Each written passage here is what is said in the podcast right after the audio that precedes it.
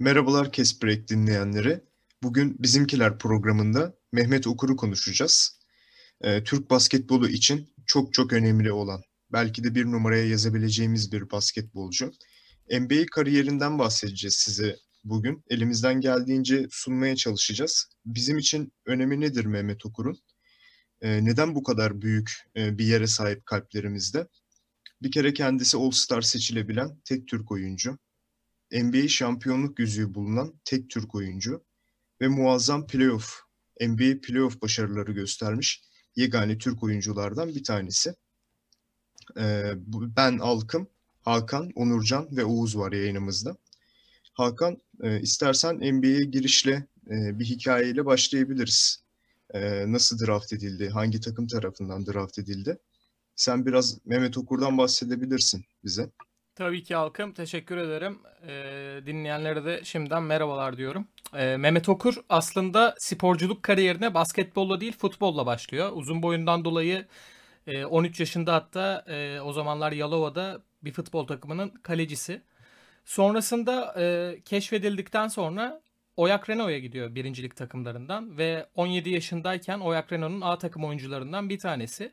O sezon aynı zamanda birincilikte e, ilk defa forma giyiyor Mehmet Okur. Sonrasında Tofaş'a transfer oluyor 98-99 sezonuyla beraber. Ve Tofaş'ta iki sene ardarda arda lig şampiyonluğu yaşıyor. E, Tofaş kulübünün basketbol şubesini kapatma kararı alması nedeniyle 2000-2001 sezonunda Efes Pilsen'e transfer oluyor Mehmet.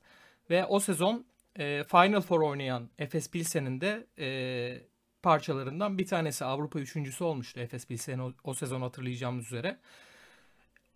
Aynı yaz 2001 senesi NBA draftında Detroit Detroit Pistons tarafından 38. sırada draft ediliyor. Sonrasında e, Türkiye'ye dönüyor aslında. E, 2001-2002 sezonunda NBA'de oynama kararı almıyor. Türkiye'ye döndükten sonra Efes Pilsen'le bir senelik bir anlaşma daha yapıyor. Ve e, hatırlayacağız e, yine o yaz 32. Avrupa Şampiyonası ülkemizde düzenlenmişti ve final oynayan takımın önemli parçalarından bir tanesiydi. Bir sonraki sene ise e, Amerika Birleşik Devletleri'nin Indianapolis kentinde yapılan 14. Dünya Şampiyonası'nda forma giyiyor Mehmet. Ve o turnuvada biz zannediyorum ki 9. bitirmiştik ama Mehmet yine de turnuvanın en iyi 10 oyuncusundan biri olarak gösterilmişti. Sonrasında da Detroit Pistons'tan 2 yıllık 2 yıllık ve 2.1 milyon e, olmak üzere bir kontrat imzaladı. Detroit Michigan eyaletinin en büyük şehri e, Amerika'daki ve Amerika Birleşik Devletleri'nde de otomotiv ve sanayi sektörünün başkenti olarak tanınan bir şehri. E, 2002-2003 senesiyle NBA kariyerine adım atıyor. E, Detroit Pistons takımı o seneyi Doğu birincisi olarak bitiriyor. E, 50 galibiyet, 32 mağlubiyetle beraber. Takımda çok değerli oyuncular var. Ben Wallace var takımda. Savunmanın komutanı 15.4 rebound 3.2 blok ortalamalarıyla bitiriyor sezonu ve o sene yılın savunmacısı ödülünü de kazanıyor ki bu ödülü kariyerinde 4 defa alıyor zaten.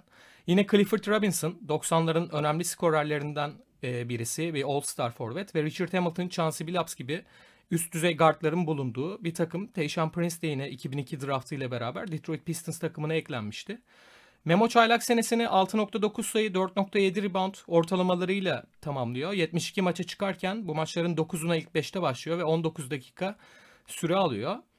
E, o sezon playofflarda 4-3 Orlando'yu eleyip e, yine Doğu yarı finalinde Philadelphia 76ers'ı 6 maç sonunda geçip Doğu finalinde New Jersey Nets'e o senenin Doğu finalisti New Jersey Nets'e e, 4-0 eleniyorlar. Aslında önceki sezon olduğu gibi yine 50-32 biten bir sezon bu Detroit Pistons için. Fakat Joe Dumars Rick Carlisle'ın biletini kesmekten e, burada çekinmiyor. E, Mehmet Okuriş'in de aslında kariyerine Rick Carlisle gibi bir hocayla başlamak e, güzel bir başlangıç olsa gerek.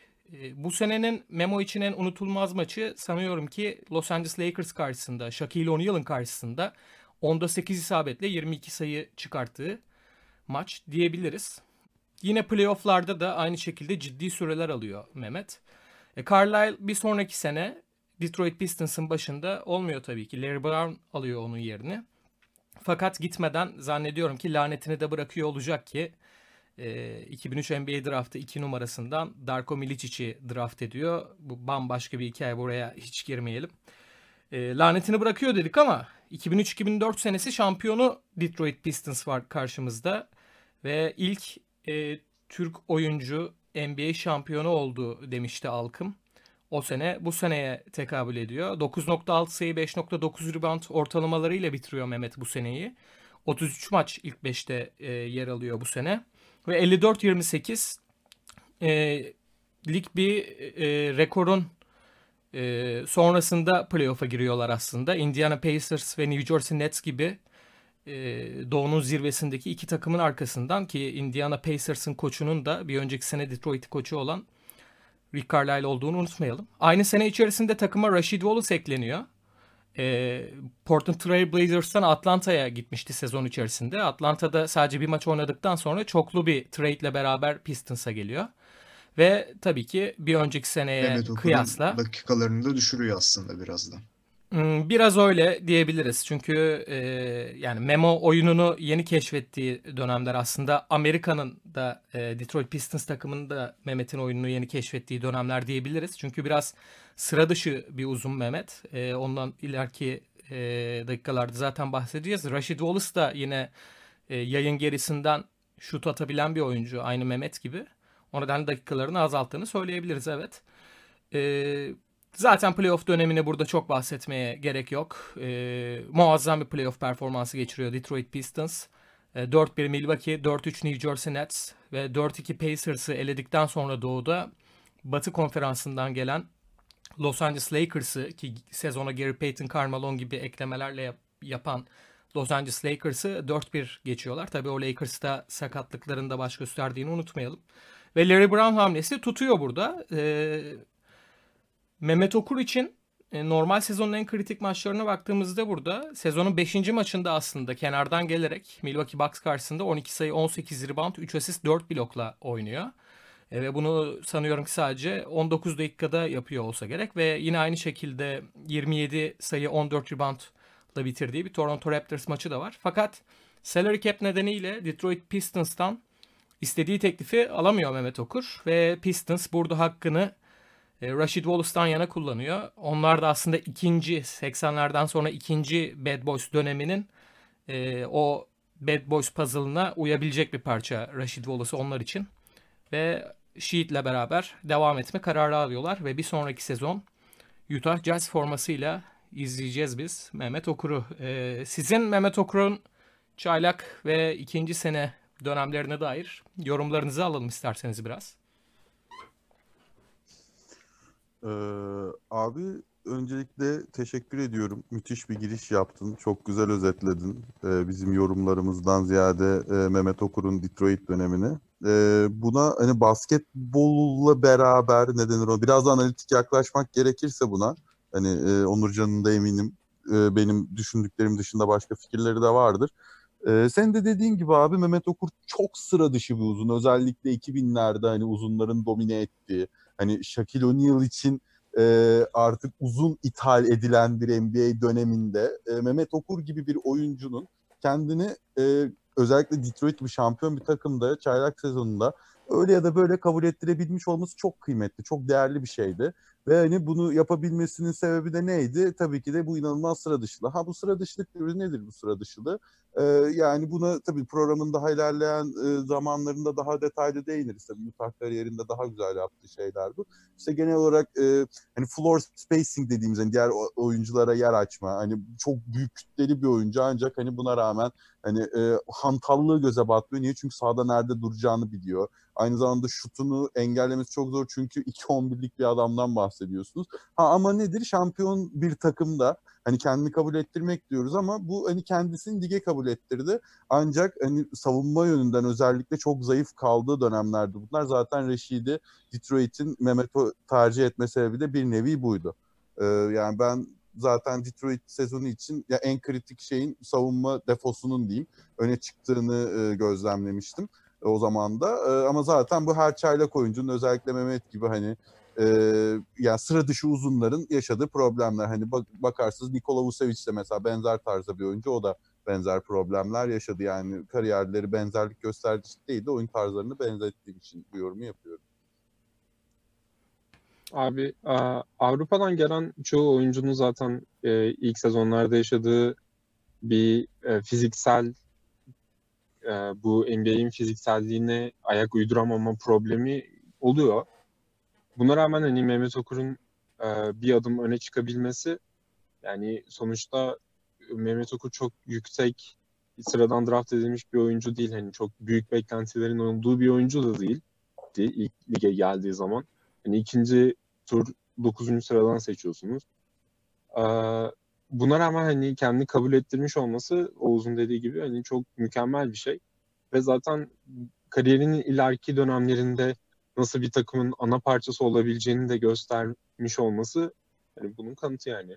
Mehmet Okur'un kalitesini ortaya çıkartıyor. Abi ben bir de çok kısa bir şeye daha değinmek istiyorum buna. Ee, zaten o dönemki Detroit'in kadrosuna da bakarsanız hani e, Ben Wallace, Tayshaun Prince, Chauncey Billups, Richard Hamilton. Ya şimdi burada bir oyuncu eksiği var. Şimdi bunu Rashid Wallace'la tamamladı Detroit ama yani e, o hani Hakan da belirtti bu tabii ki de başka bir programın bence konusu olması lazım ama şimdi Darko Milicic draftı bile aslında Mehmet gibi bir oyuncu Detroit'in açlığının göstergesiydi. Ve hani aslında Mehmet rookie sezonunda bir nebze de olsa bu boşluğu doldurabildi. Ki bence Darko Milic için verdiği katkıdan çok çok daha fazlasını verdi. Kim ne derse desin. Kıyaslanamaz ee, bir gerçek bu. Aynen öyle. Ancak hani işte o dönem Joe Dumars'ın ne düşündüğünü bilemiyorum. Yani Rashid Wallace'la 3 sezon 4 sezon geçirmek yerine Mehmet Okur'la 10 sene geçirmeyi belki kabul etse öyle bir e, takım yapılandırması da sürdürse belki hani 2000'leri e, ya San Antonio gibi domine eden bir Detroit'ten bile söz edebilirdik belki. Çünkü e, yani bu tabii program ilerleyişlerinden Utah'taki artılar eksiler de daha net ortaya çıkacaktır ama e, yani Detroit'te böyle bir hani hanedanlığa bile gidebilir bir potansiyeli vardı e, şeyin ve e, Mehmet Okur'un ve bunun ben birazcık e, Detroit yöneticiler tarafından engellendiğini düşünüyorum. Asıl Mehmet Okur'u hatırladığımız e, takıma gelelim şimdi. Utah Jazz başlangıcını anlatayım isterseniz. 2004-2005 senesiyle Utah Jazz forması giymeye başlıyor Mehmet Okur. E, o dönemin Utah takımına baktığımız zaman Cleveland Cavaliers'tan yine aynı e, 2004 sezonu sonrasında ayrılan bir Carlos Boozer var. E, Andrei Kirilenko var ki 2003-2004 sezonunun yine e, Utah Jazz adına All-Star oyuncusu. Kariyeri boyunca 3 kere yılın en iyi savunma takımında seçiliyor ve bu sene de zaten 3.3 blok ortalamalarıyla ligin blok kralı. Ve bu oyuncular dışında Matt Harpring, Gordon Grigek gibi tecrübeli oyuncular var ve Roger Bell, Kit McLeod gibi guardlara sahipler. E, playoff yapamıyorlar bu sezon. Fakat Mehmet adına güzel bir başlangıç oluyor bu aslında. 14 defa 20 sayı ve üzerinde e, sayı üretiyor Mehmet. E, 21 defa da 10 üzerinde rebound alıyor. E, Lakers maçı var yine burada çok yani hatırlanan bir maçı Mehmet'in. 27 sayı 16 reboundla tamamlıyor o maçı. E, Shaquille O'Neal gitmişti belki Lakers'tan ama yine de bu 27 sayıyı sadece 8 şutta evet yanlış duymadınız 8 şutta e, ürettiğini düşünürsek 12'de 11'de serbest atış sabiti inanılmaz performans olduğunu söyleyebiliriz. Aynı sezon içerisinde yine 25 sayı 16 e, reboundla oynadığı bir Spurs maçı var. 23-17 yaptığı bir Denver Nuggets maçı var. 21-17 yaptığı bir Suns maçı var ki yani bu, bu tarz maçları San Antonio Spurs Phoenix Suns karşısında e, oynamak gerçekten akıl alır e, iş değil baktığın zaman. O senin de batı finalisti olan iki takımdı yanlış hatırlamıyorsam. E, San Antonio Spurs karşısında aynı sezon bir sonraki randevuyu 23 sayı 10, 11 rebound ile kapatmıştı Mehmet ve kariyerinin ilk maç kazandıran basketini de o maçla beraber e, attı aslında. E, sanıyorum D. Brown'un e, ya da başka bir oyuncunun D. da olabilir. Seken topunu tamamlıyordu orada ve maçı Utah Jazz'a getiriyordu. 2005-2006 senesine baktığımızda Mehmet'in aslında e, istatistik kağıdını e, en fazla doldurduğu sene olduğunu söyleyebiliriz. Her ne kadar 2006-2007'de All-Star seçilse de kariyerinin en yüksek sayı ortalaması ve rebound ortalamalarıyla bitiriyor. 18 sayı 9.1 rebound ortalamalarıyla bitiriyor. 82 maçın 82'sine de ilk 5 başlıyor. Ee, ilk defa bir sezon tüm maçların hepsini ilk 5 oynuyor Mehmet ve 35.9 dakika ortalama e, sahada kalıyor. E, 41 galibiyet 41 mağlubiyetle Batı 9.sü olarak bitiriyor o sezon Utah Jazz. Bir önceki sene gibi tekrar playoff yapamıyorlar. E, Carlos Boozer'ın da bu sezon sadece 33 maça çıktığını hatırlatalım. Ve 2005 draftı ile beraber takıma genç ve e, gelecek dönemlerde Utah Jazz'ın unutulmaz oyuncularından biri olacak bir guard ekleniyor. Darren Williams ekleniyor. Memo bu sezon 36 defa 20 sayı ve üzerinde performans gösteriyor ve bunların 4 tanesi 30 ve üstü. 39 defa da 10 üzerinde rebound alıyor. E, deplasmanda Bulls'u mağlup ettikleri bir maç var. 33 sayı, 17 rebound, 4 asist, 1 top çalma, 1 blokla tamamlıyor.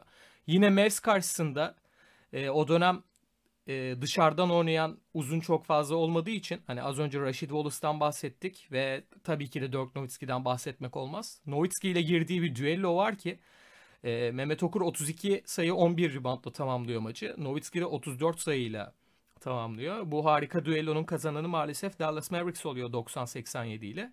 Ve e, 20 sayı 17 rebound 4 blokluk Rockets performansından da bahsedebiliriz.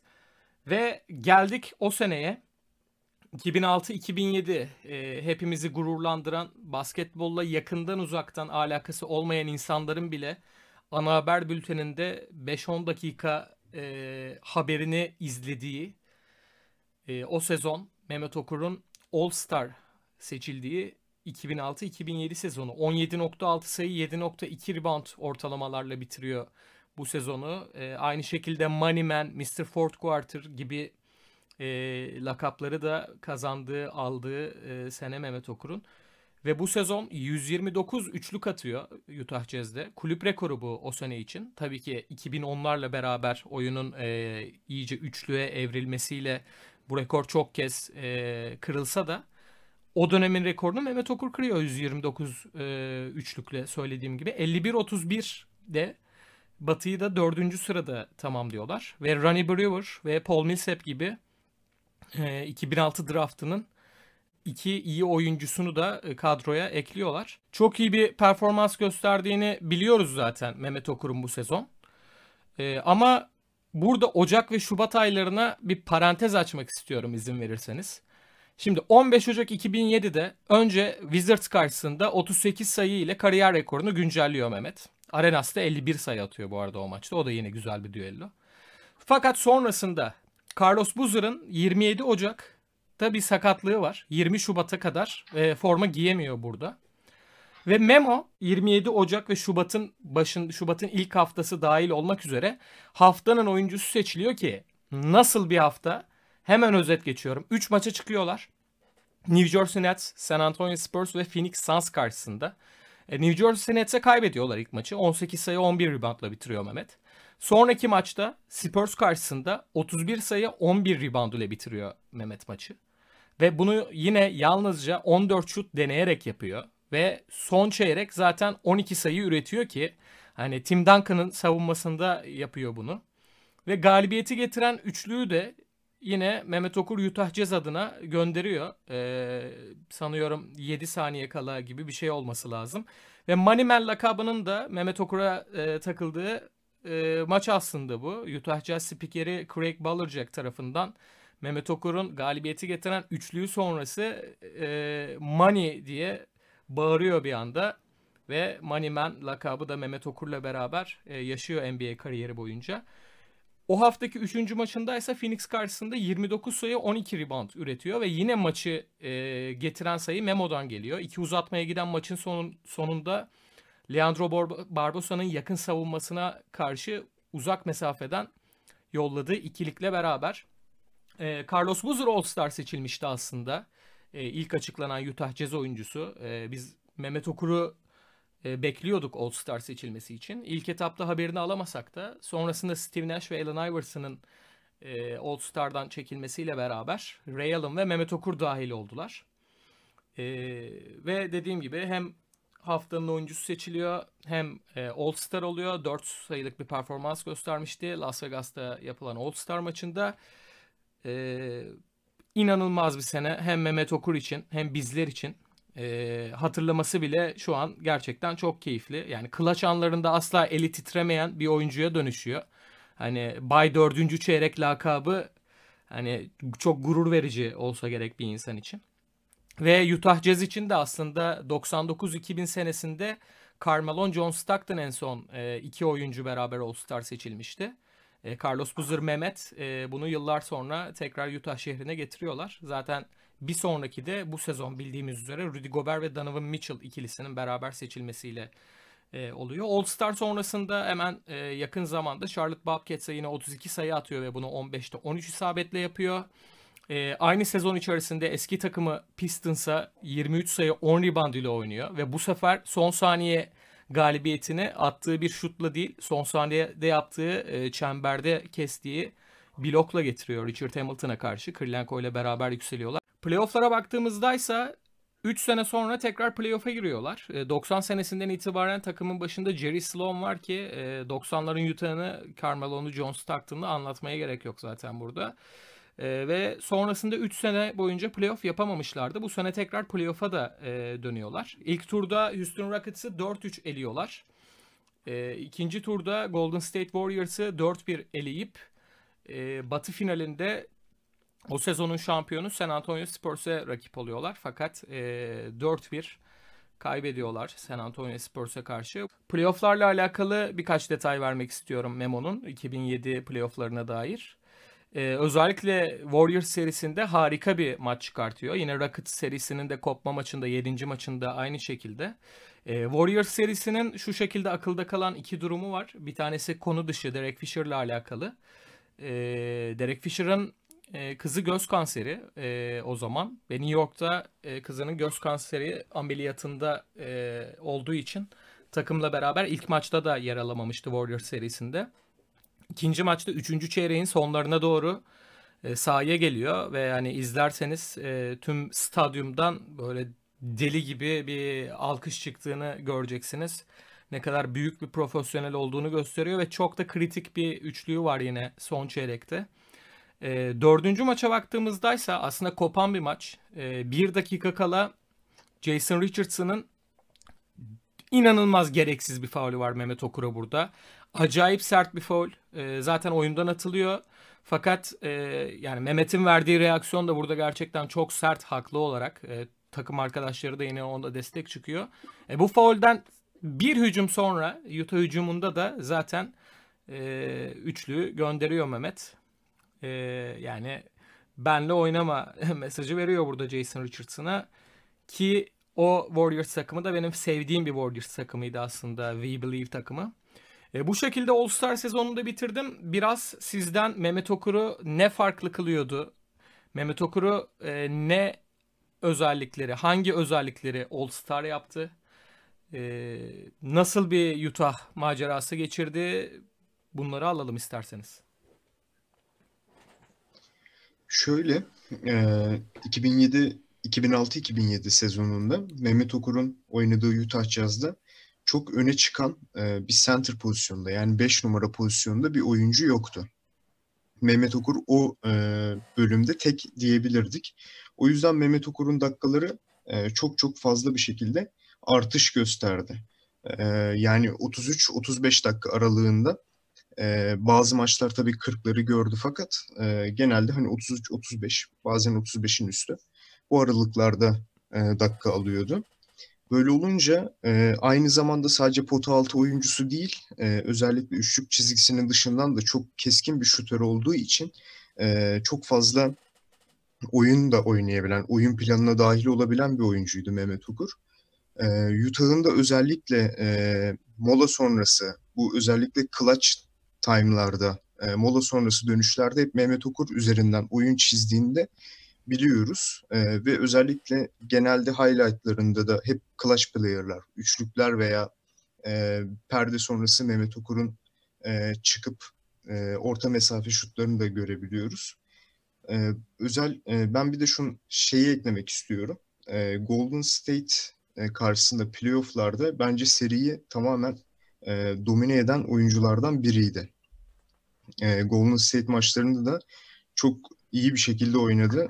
E, bizi mest etmişti yani o zamanlar. Ki All Star e, olmanın da o gazıyla bayağı iyiydi yani. Direksiyona geçmişti diyebilir miyiz?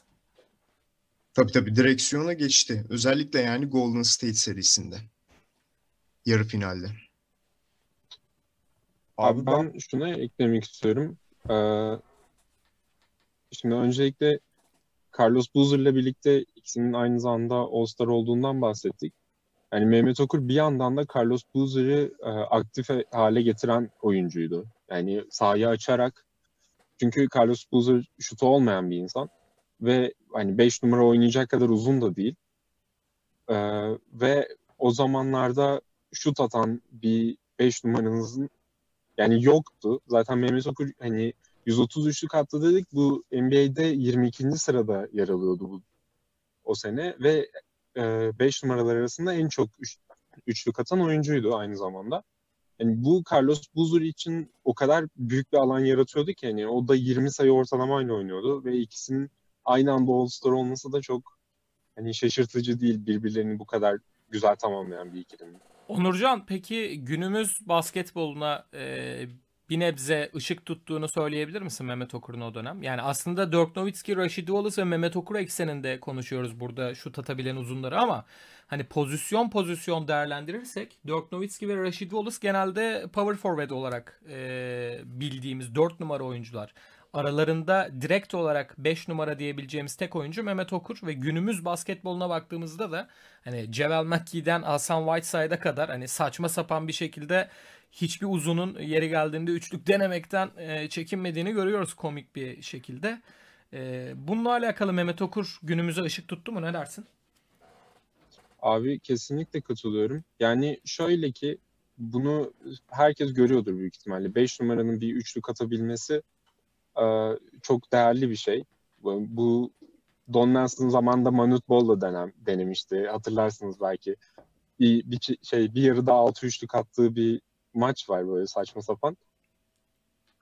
Ama hani hiç bir insan buna tam olarak inanmamıştı. Bir 5 numaranın gerçekten e, sahayı açabileceğini, hani onların daha çok pota altında e, fiziksel oyunlarıyla e, bir yerlere varabileceğini düşünüyorlardı ve Mehmet Okur'un bu performansları bu iki sene özellikle 2005, 2006 ve 2006-2007 sezonlarında göstermiş olduğu performans gerçekten hani e, bu 5 numaraların neler yapabileceğini şut atabildikleri sürece neler yapabileceğini gösterdi.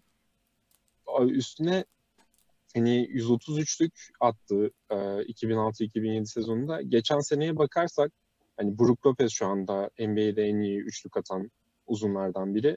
E, geçen sene Brook Lopez'in 183'lüğü var. Hani 10 senelik bir farktan bahsediyoruz. NBA'nin ne kadar değiştiğini falan herkes biliyor zaten. Hani sadece 53'lük fazla atmış olması Brook Lopez'in Mehmet Okur'un vakti zamanda ne kadar iyi bir şutör olduğunu hani gözler önüne seriyor resmen. Ve e, tabii ki NBA'in özellikle hani dönemimizde oynamış olsaydı Mehmet Okur gerçekten her takımın isteyeceği bir oyuncu. Yani hiç şaşırmam yani şu anda oynuyor olsaydı Max, herhangi bir takımdan max kontrat almasını beklerdim açıkçası bu kadar keskin bir şut, şutla. Ee, abi bu arada benim şöyle de bir e, görüşüm var. Yani şimdi Mehmet Okur gerçekten iyi bir oyuncu ama hani neden hani senin de sorduğun gibi Mehmet Okur'u ne bu kadar ön plana çıkardı? Ee, ya tabii ki de Mehmet'in bir kişisel gelişimi söz konusu burada. Ancak e, bence oynadığı takımları da e, bir değerlendirmemiz lazım. Şimdi şöyle bir faktör var burada.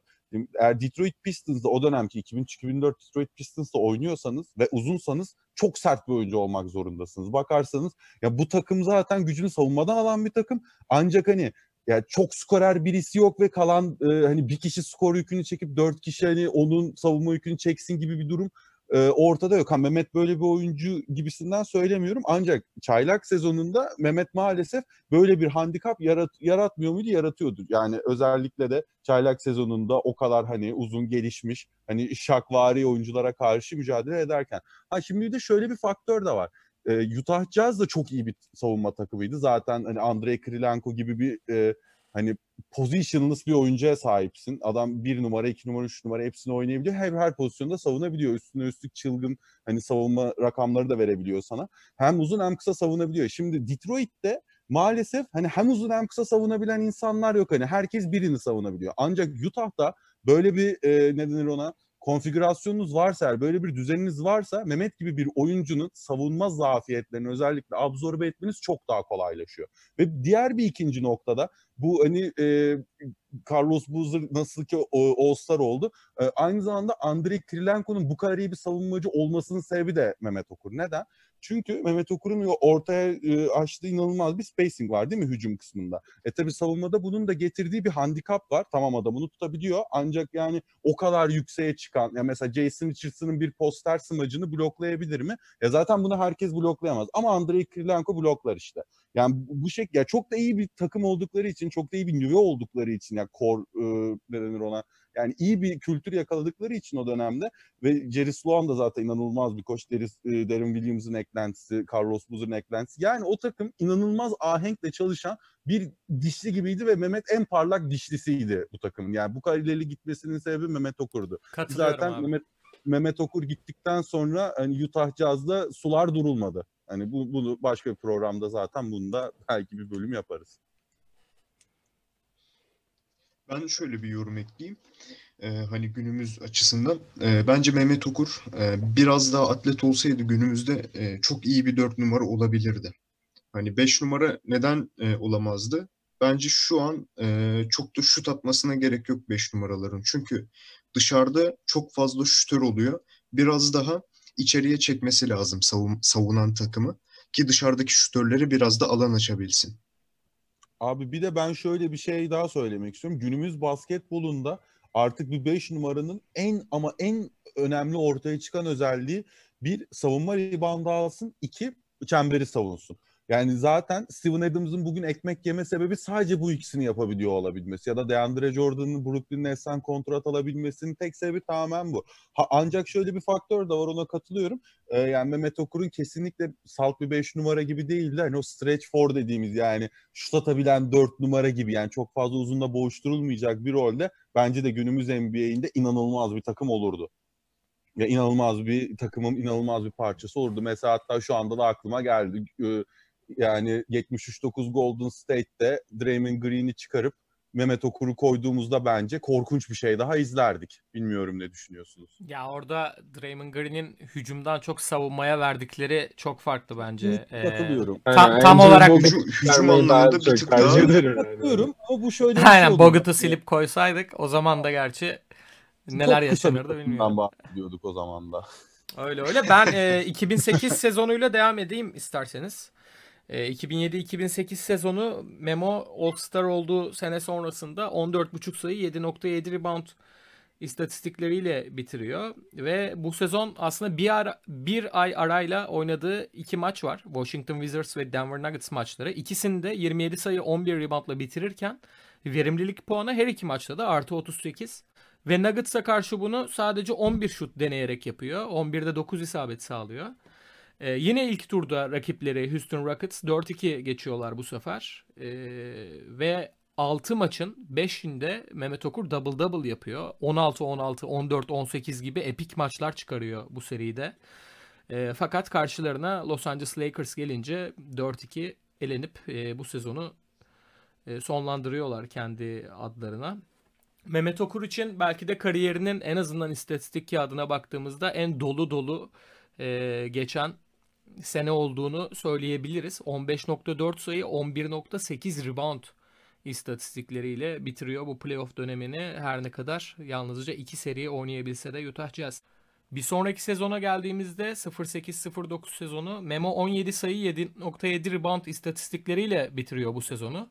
Yüzdesi özellikle bu sezon çok artıyor. Kariyerinin zirvesinde ki e, üçlük yüzde ortalamasını görüyoruz. Yüzde 45 ile üçlük atıyor Memo 2009 yılında. Yüzde 49 ile şut isabeti var ve yüzde 82 de serbest atış isabeti sağlıyor. Bu arada bir önceki sene takıma Kyle Korver'ın da eklendiğini hatırlatmakta fayda var. O da Ronnie Brewer'la beraber e, takımın dış tehdidi olmaya devam ediyor. E, 48-34 ile bitiriyorlar. Batı'yı 8. sırada bitiriyorlar. E, ve karşılarına e, Los Angeles Lakers geliyor Batı bir numarasından. 4-1 eleniyorlar. İkinci defa ard arda Los Angeles Lakers'a elenip playoff defterini kapatıyorlar. Mehmet Okur'un kariyer rekorunu kırdığı sezon olarak hatırlıyoruz biz bu sezonu.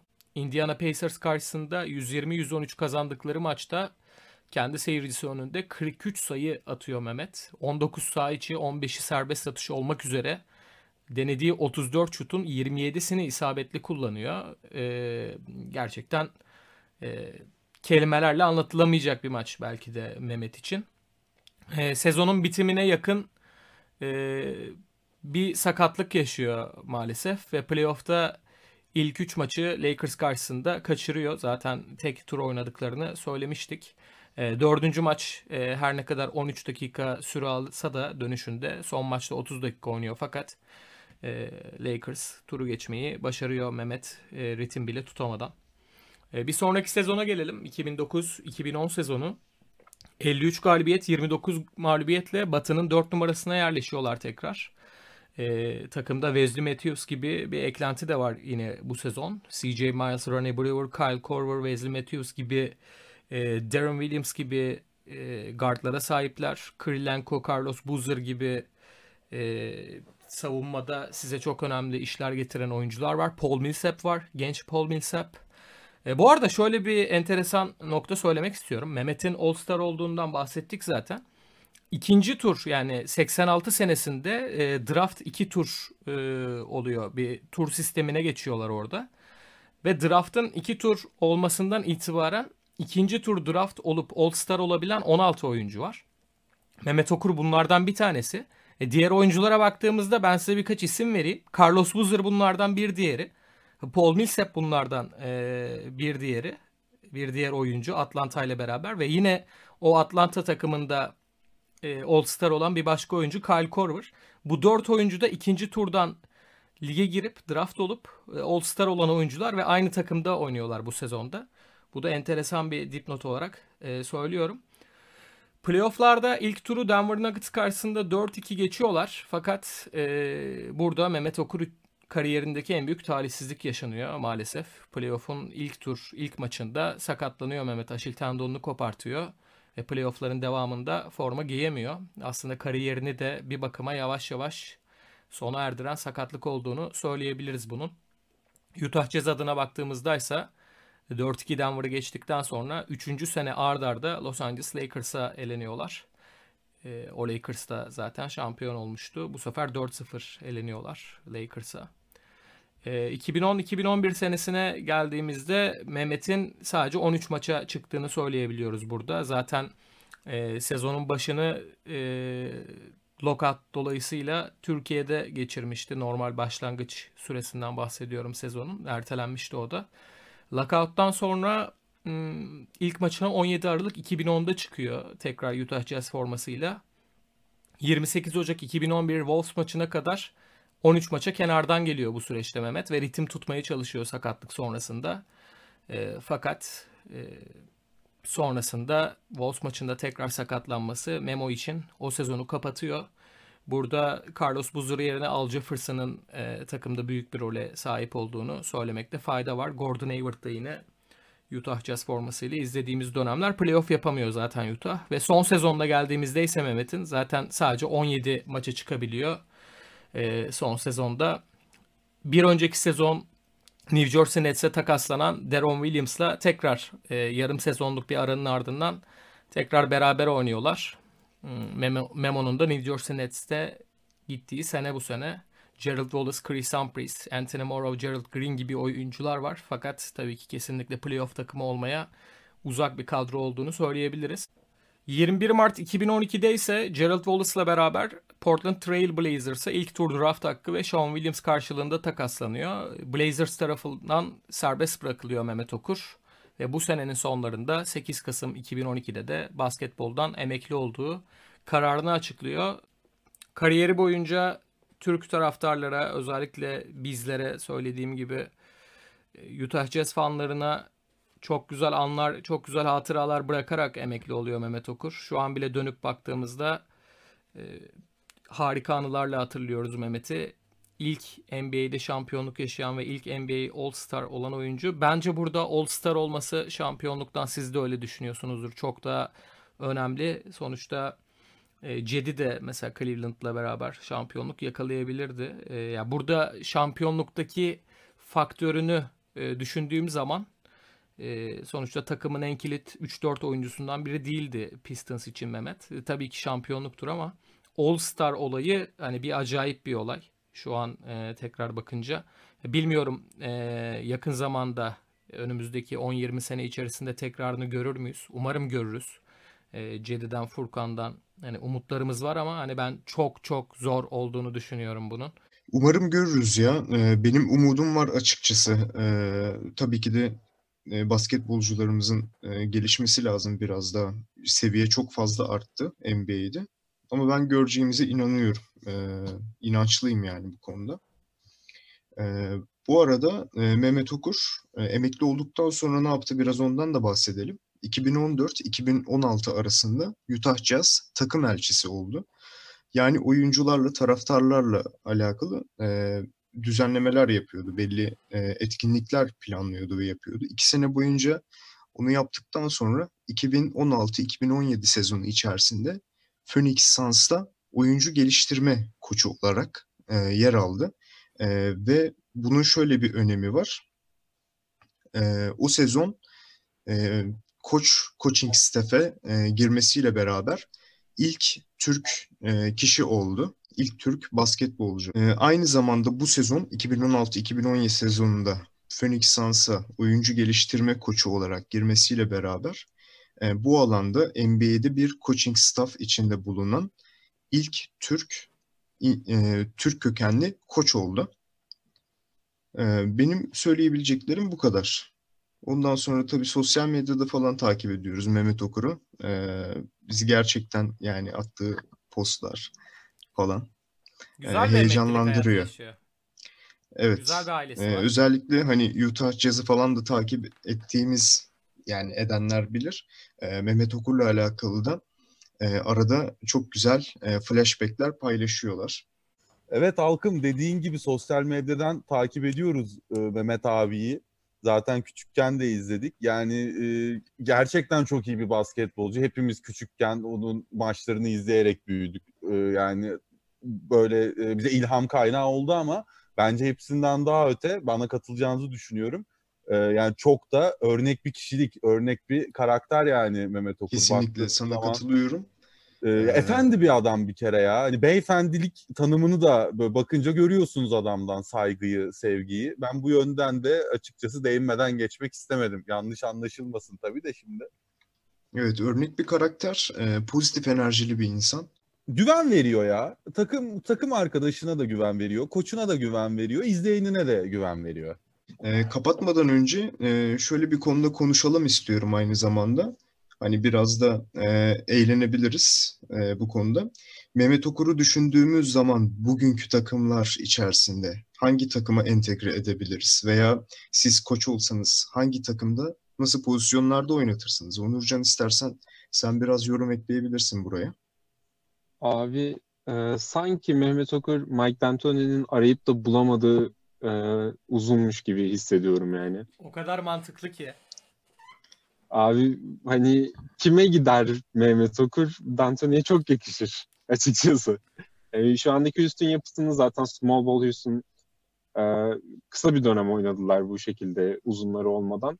Ama hani takımda şut atamayan birden fazla oyuncu olmasının ne kadar problem yarattığını gördük. Özellikle play- playofflarda.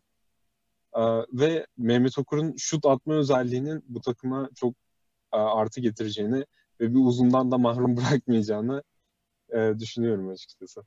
Ben Ben de Katılıyorum sana. Ben de son Abi- 2-3 sezon içerisinde e, Clint Capela yerine Memo'yu görsek nasıl olurdu diye düşünüyorum ama e, şu noktada aslında sizden biraz ayrılıyorum. Mehmet Okur'un günümüz basketbolunda oynadığını düşündüğümüzde ben de sizler gibi çok değerli bir oyuncu e, olacağının farkındayım. Ama e, onu All Star seviyesine taşıyan şeyin o döneme getirdiği farklılık olduğunu inanıyorum. Belki 30 takımın hepsinin Mehmet Okur gibi bir e, oyuncu arayabileceği bir dönemdeyiz. Evet. Ama 2000'lerde bunu yapması e, Mehmet'i daha farklı, daha e, biricik kılan özelliklerden biriydi o dönem uzunlarına göre. Tabii ki de. Ben de katılıyorum. Bir de o dönem e, her kadro mesela Memo gibi bir oyuncuyu aramıyordu. Ama Memo'nun entegre olduğu Utah Jazz E, onu All-Star'a kadar taşıdı. Ama bu dönem tabii ki de e, şutör bir uzun. E, her şeyden de değerli diyebiliriz. E, ben de şöyle ekleme yapmak istiyorum. E, Indiana Pacers'ta 4 numara pozisyonu için ne düşünürsünüz? Oradan hani Sabonis'in 5 oynadığı, Turner'ın 4'e çekildiği e, senaryoyu düşünüyorum. Orada bir Mehmet Okur'un 4 olması, daha keskin bir şutör, daha güvenilir bir şutör olması e, çok da iyi olabilirdi diye düşünüyorum. Yani Evet. 5'te Turner'la Sabonis'in değişmeli oynamasıyla beraber. Ha, Abi ben Ha, Sabonis'le Turner'ı açısından- tutuyor musun burada? Yoksa birinden birini siliyor musun? Yok yani üçlü kombinasyon gibi. Birini silmiyorum. Abi o, Abi- o Indiana çok tehlikeli olmaz mıydı? Abi ben çok tehlikeli olacağına inanmıyorum. Zaten hani Miles Turner'ın işler acısı durumu ortada. E, Domantas Sabonis'in tamam Fantasy Lig için inanılmaz bir oyuncu ama yine genel anlamda verebildiği katkı ortada. E, yani 3 tane e, toplamı bir eden yani 1 bölü 3 katkı veren şampiyonluk için konuşuyorum tabii ki de bunu. E, bir e, uzun rotasyonunuz olurdu bence sadece elinizde. Hani güzel bir takım olurdu ama bal yapmayan bir arı olurdu diye düşünüyorum ben. Alkım hatta bu dediğini ben görüyorum. Şöyle de yükseltiyorum abi. Bana fantazik diyebilirsiniz bu konuda. Ben Mehmet Okur'un şu anda günümüz Los Angeles Lakers'ının 5 numarası olursa inanılmaz bir takım olacağını düşünüyorum nedense. Yani olabilir. Neden olmasın? Hani Yani Javel fena olmaz aslında. Çünkü e, çok da iyi katkı aldığını düşünmüyorum ben. Howard'dır, Javal McGee'dir. Hani o Abi pozisyonda AD'yi yani. en azından biraz daha daha çok rahatlatabilecek bir oyuncu. Bence Okur de tabii. yani Uzun bilmiyorum. rotasyonunda. Biraz Ama daha başka- hızlı olması gerekirdi sadece günümüz için. Tabii biraz Ha, daha evet. atlet olması, hızlı Bu olması. herkes için geçerli Aynen. abi. 2000'lerde oynayan herkesin şu an birazcık Aynen. daha hızlı olması Tabii Doğru, canım. doğru. İstatistiksel olarak. Peki ben son bir kapatmadan önce şöyle bir şeye daha değinmek istiyorum arkadaşlar. Bu da tamamen ilgimi çektiği için yani bilmiyorum sizin düşünceniz ne. Ee, Carl Anthony Towns, Mehmet Okur'un gelişmiş halidir diyorum ben. Kat evet yani bayağı Mehmet Okur'la hemen hemen aynı e, hü- hücum özelliklerine sahip. Bir de üzerine savunması da daha iyi. Çünkü daha iyi bir atlet Mehmet Okur'dan fiziksel yapısı gereği. Ama e, katta Carl Anthony Towns'da Mehmet Okur'daki bir e, kazanma mentalitesi olduğunu şu an bir düşünmüyorum. Hani şu ana kadar oynadığı basketbolda bunu göstermedi bize. Ve hani en azından mental olarak Mehmet Okur'u bir adım önde olduğunu düşünüyorum Kat'tan. Yani ben de aynı şekilde düşünüyorum abi. Hani ben teknik açıdan değerlendirmiştim zaten. Yoksa mental açıdan değerlendireceksek Carl Anthony Towns'a apayrı bir program yapmamız lazım. Maalesef. Keşke hani böyle yapmak O zorunda zaman- kalsak. O zaman e, yine kapanışa yaklaştık. Sevgili Kesprek dinleyenleri, bugün bizimkilerde Mehmet Okur'u konuştuk. E, teşekkür ediyoruz bizi dinlediğiniz için. Bir sonraki programlarımızda tekrardan görüşmek üzere. Teşekkürler Oğuz, Onurcan ve Hakan. Biz de sana teşekkür ederiz Halkım ve tüm dinleyicilerimize. Ee, iyi bakın kendinize. Hoşçakalın.